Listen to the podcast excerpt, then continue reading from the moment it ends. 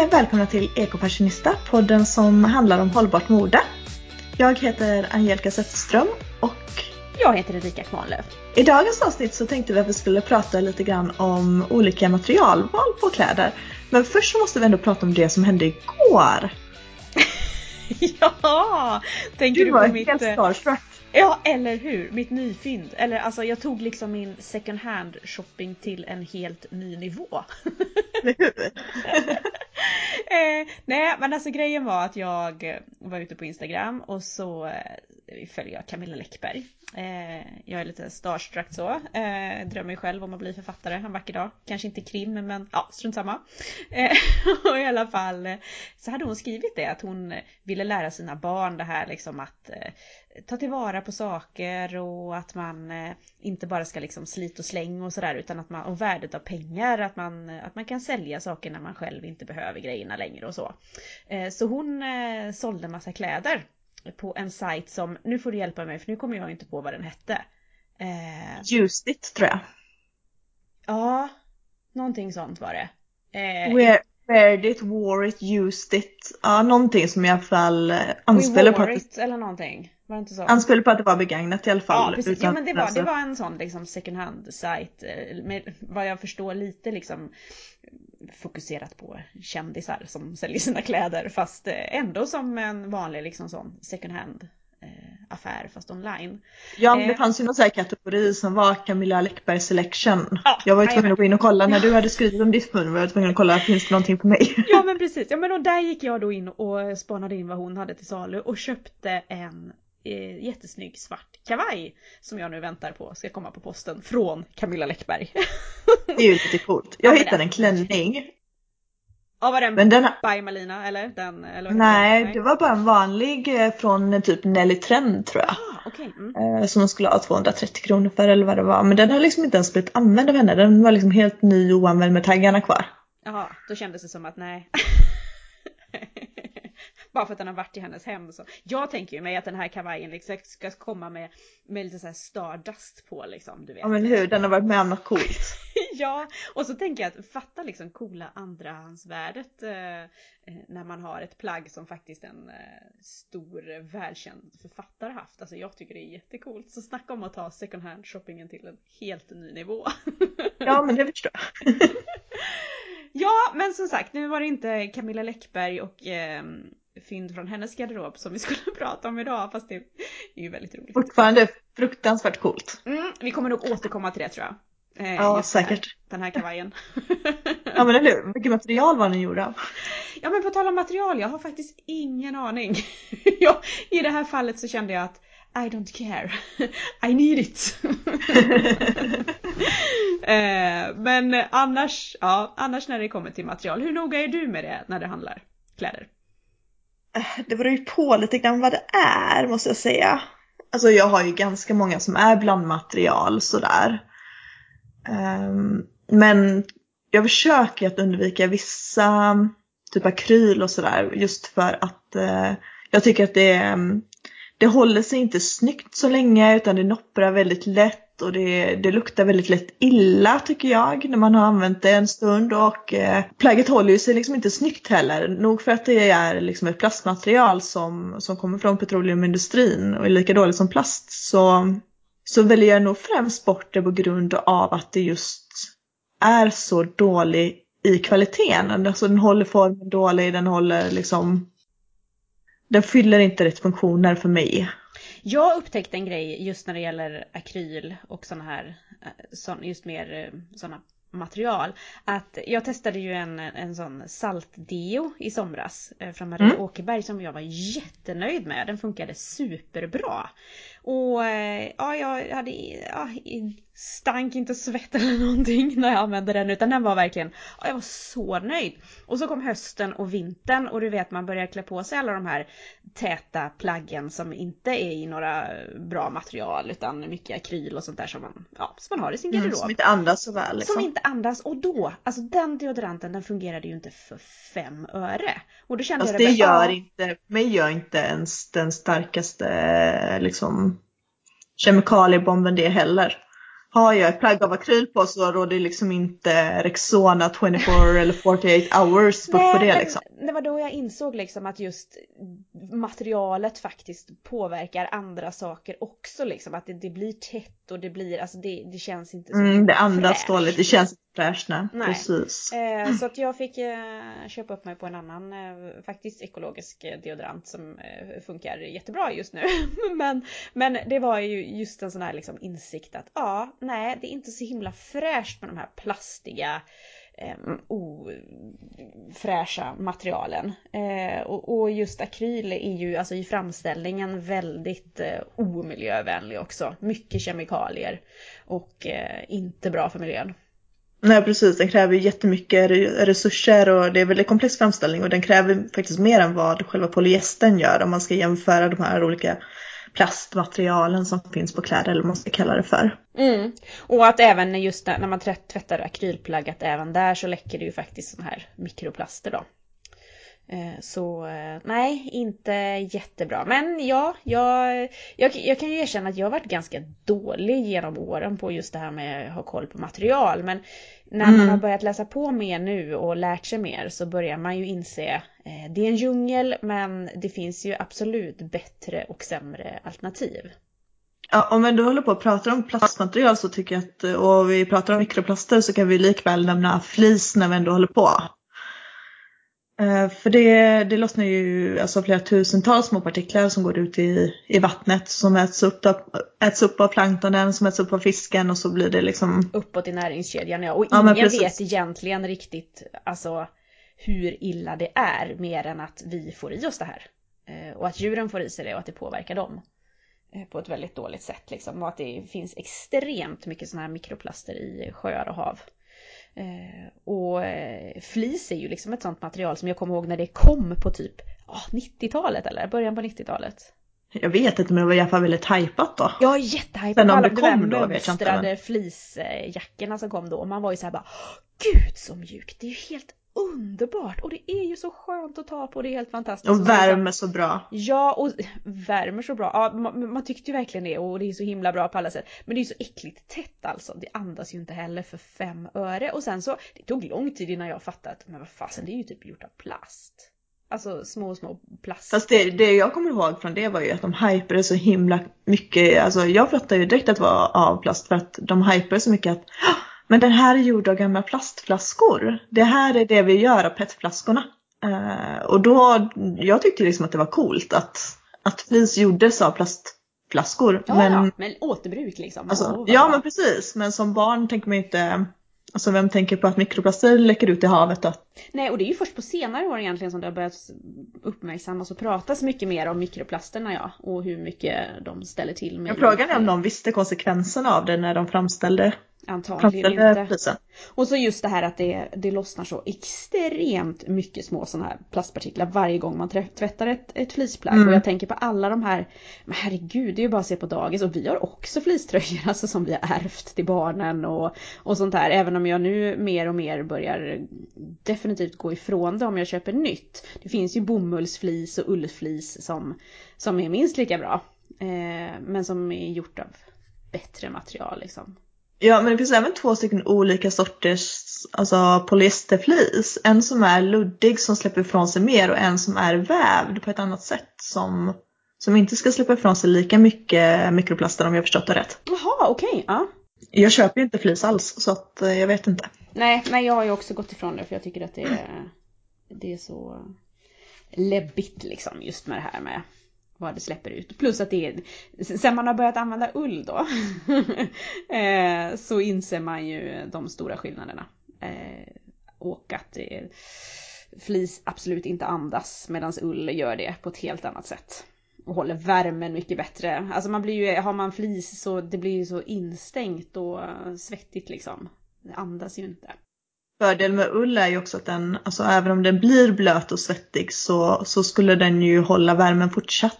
Ja, eh, men sen det insåg man ju också då när man började bli ullfrälst att all ull är ju inte bra heller för att där finns det också problem i, i framställningen och hur man behandlar den. Du, du tänker på merinullen eller?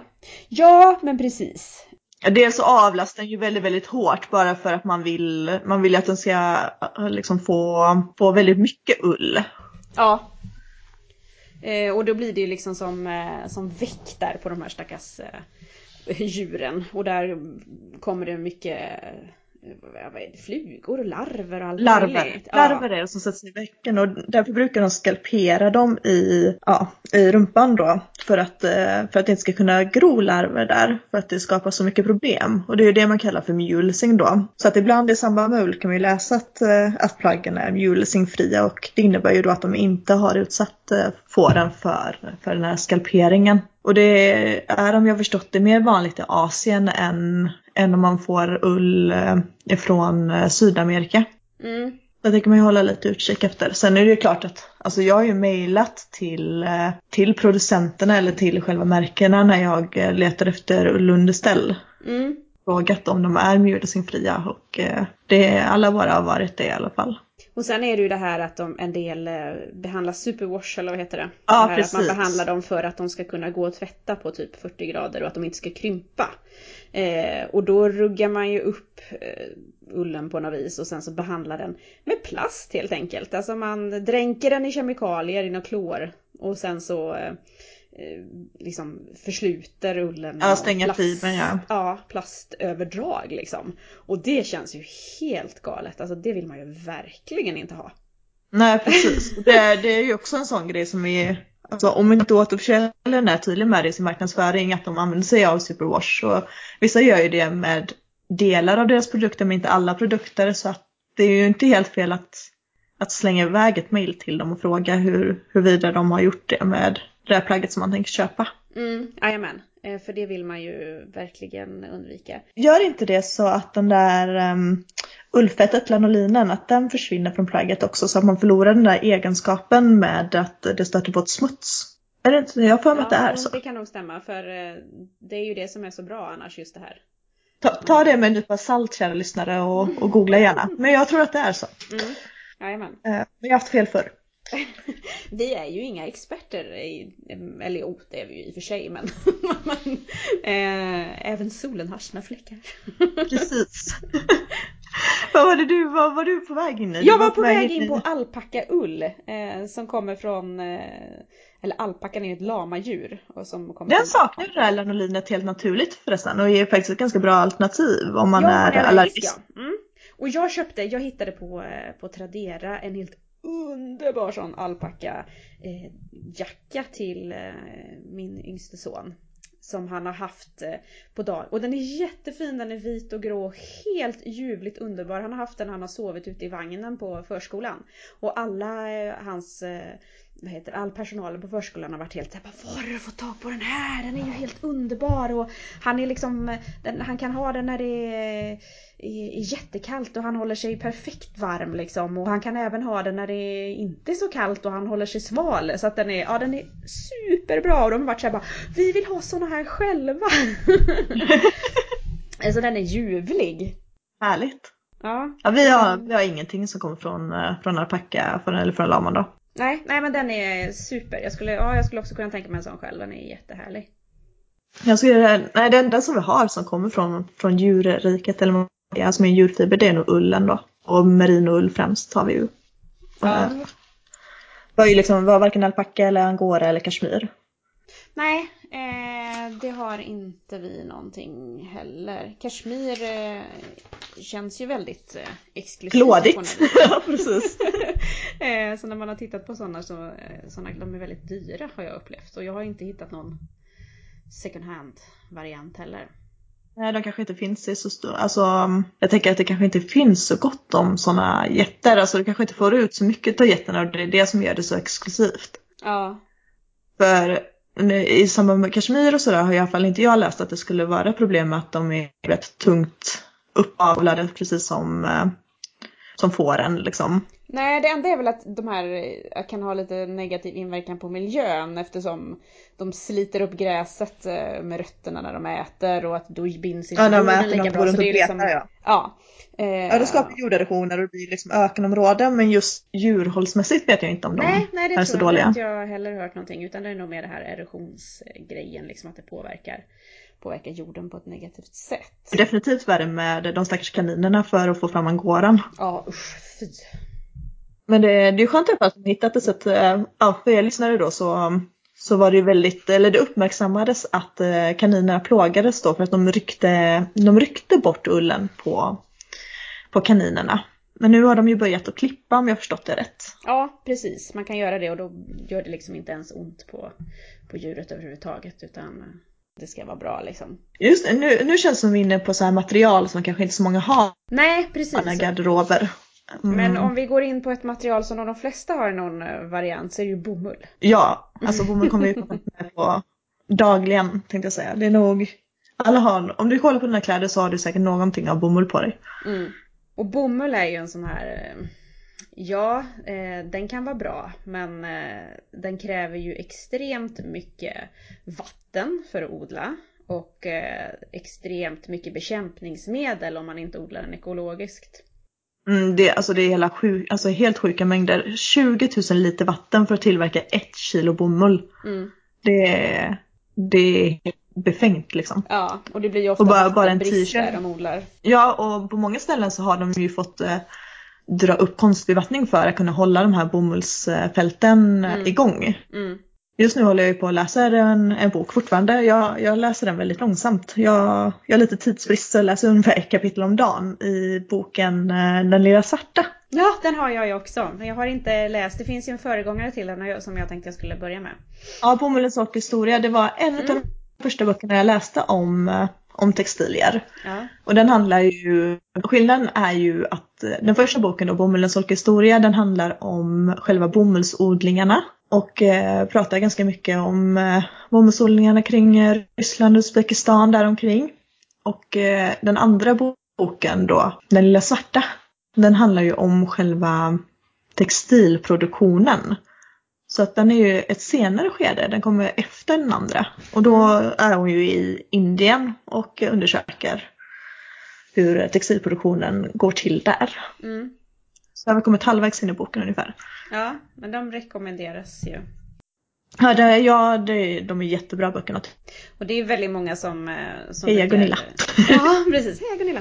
Eh, Det är ju många som eh, brukar lyfta plagg som Åh, det här är ekologisk bomull, åh så bra liksom. Eh, och det är det ju i, om man ser till produktionen. Alltså ekologisk bomull, den måste ju certifieras och man får inte använda bekämpningsmedel och... Det finns ganska mycket kontrollorgan för bomull om Ja. man jämför med övriga.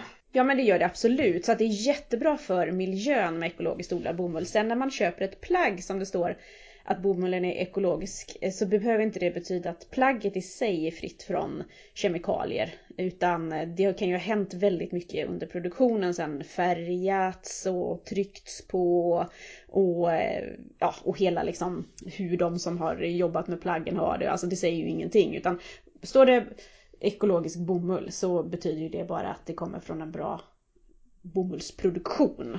Och det i sig är ju jättebra. Men vill man ha ett helt giftfritt plagg så är det ju inte säkert att man har det bara för att man har ett där det står att det är ekologisk bomull. Ja, men och liksom, någonting som inte är så vattenkrävande och liksom påfrestande på miljön som bomullen är, är ju linet. Dess här uppe i Norden just det.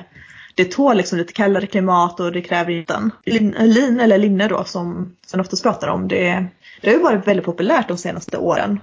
Man kollar på, på inredningssidan, alltså med linnegar och linnekuddar. Mm, ja det har blivit jättepoppis, det ser man ju på många, det är det där liksom lite mer naturligt sådär känns det som. Och det är, det är ett väldigt bra alternativ ur eh, miljösynpunkt. och någonting som har blivit väldigt eh, hypat nu det senaste är ju alla olika former av cellulosamaterial som man ser överallt. Det är bambuviskos och det är lyocell och tencel och, och viskos och sådär. Eh, Så det tänkte jag vi kanske kunde fördjupa oss lite grann i också för det tror jag säkert lyssnarna är väldigt intresserade av att, att veta vad skillnaden är Mm. och hur de påverkar miljön.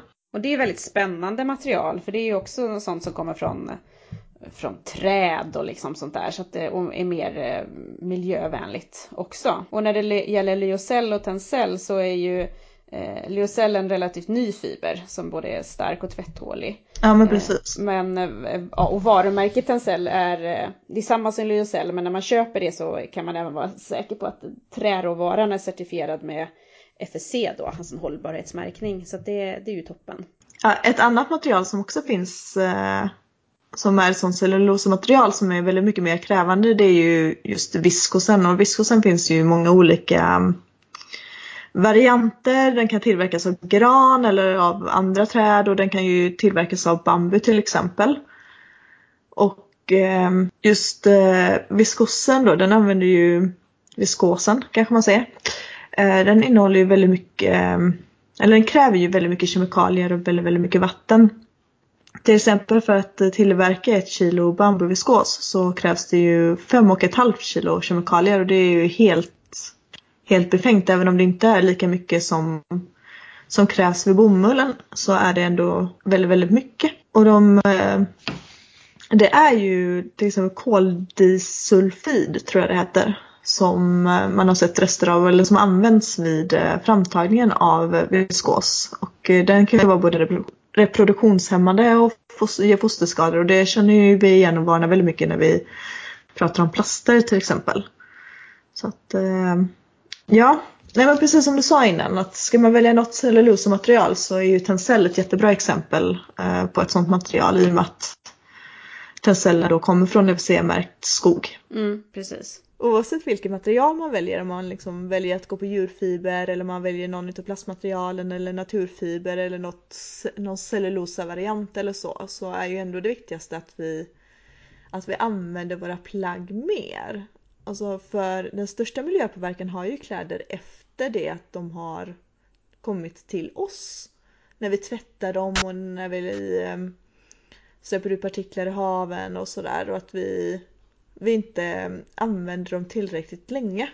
Jo, jag delade en bild på Instagram för inte så länge sedan som hade texten att om alla använder sina plagg nio månader längre så skulle det minska påverkan av till exempel koldioxid och vatten, liksom utsläpp i vatten med ungefär 20 till 30 procent.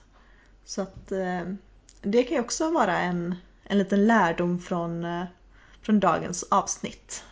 Och för er som eh, som vill eh, diskutera ännu mer hållbart mode så har vi ju faktiskt Facebookgruppen Ekofashionista som ni kan gå med i. Där pratar vi högt och lågt om eh, både hållbart mode och om smink. Och eh, är ni inte tröttnat på oss än så hittar ni mig, Angelica Zetterström, på www.ekomorsan.com och eh, som Ekomorsan Angelica på Instagram. Och eh, Erika Kvarnlöv hittar ni ju på www.hemmoskikan.se eller eh, på Instagram som hemma. Tjingeling! Tjingeling!